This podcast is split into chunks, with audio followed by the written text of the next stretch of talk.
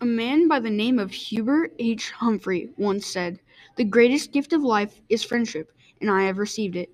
Some people think this is true, others believe to think not. Today I'm going to be talking about a short story called Shells. In this story, there is a aunt and there is a main character and a boy called Michelle or Michael, whichever one you want to call him. I'll call him Michael. In the beginning, Michael and his aunt were having a huge argument. They were it was so bad that even Michael was yelling at the top of his lungs, screaming about his mom and his dad, which had died in a car crash. Eventually, his aunt said, You must hate me. And Michael said, Yes, I do. And he stomped off to his bedroom. One day, Michael was at school. He came out of school. It was just right after. He had some money left over. So he went to the shop he bought one hermit crab. He put them in a small bowl and right next to his bed.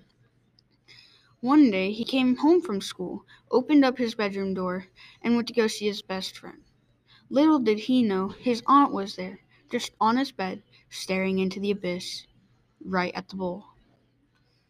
There was a long piece of silence, and finally his aunt said, This hermit crab needs some companions.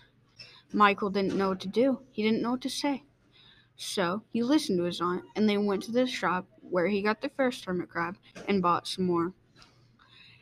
The owner said there was 21 hermit crabs and they were all for a dollar each. She bought all 21 of them. It was a long walk back to the house. It hurt both of their backs a lot, but they finally got there. They were making jokes about what they they've gotten themselves into and how hard it was going to be for both of them.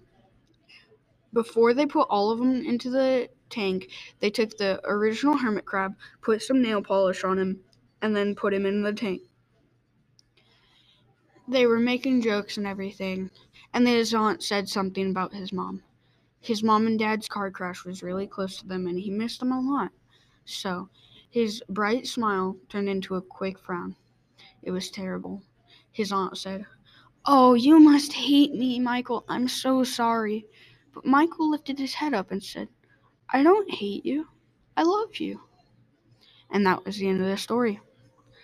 By this, I'm pretty sure, I'm positive that the theme of the story was always make friendships with everyone possible. Because at the beginning, they were terrible to each other. They were yelling at each other like some people would that don't know each other. Okay? Or obviously pointing out that they did not have a great friendship yet, especially since Michael hasn't been with his aunt for in a long time and for a short time. And by the end of it, they were laughing together. He said, I love you to his aunt.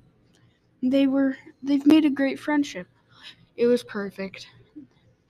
Finally, something had gone right.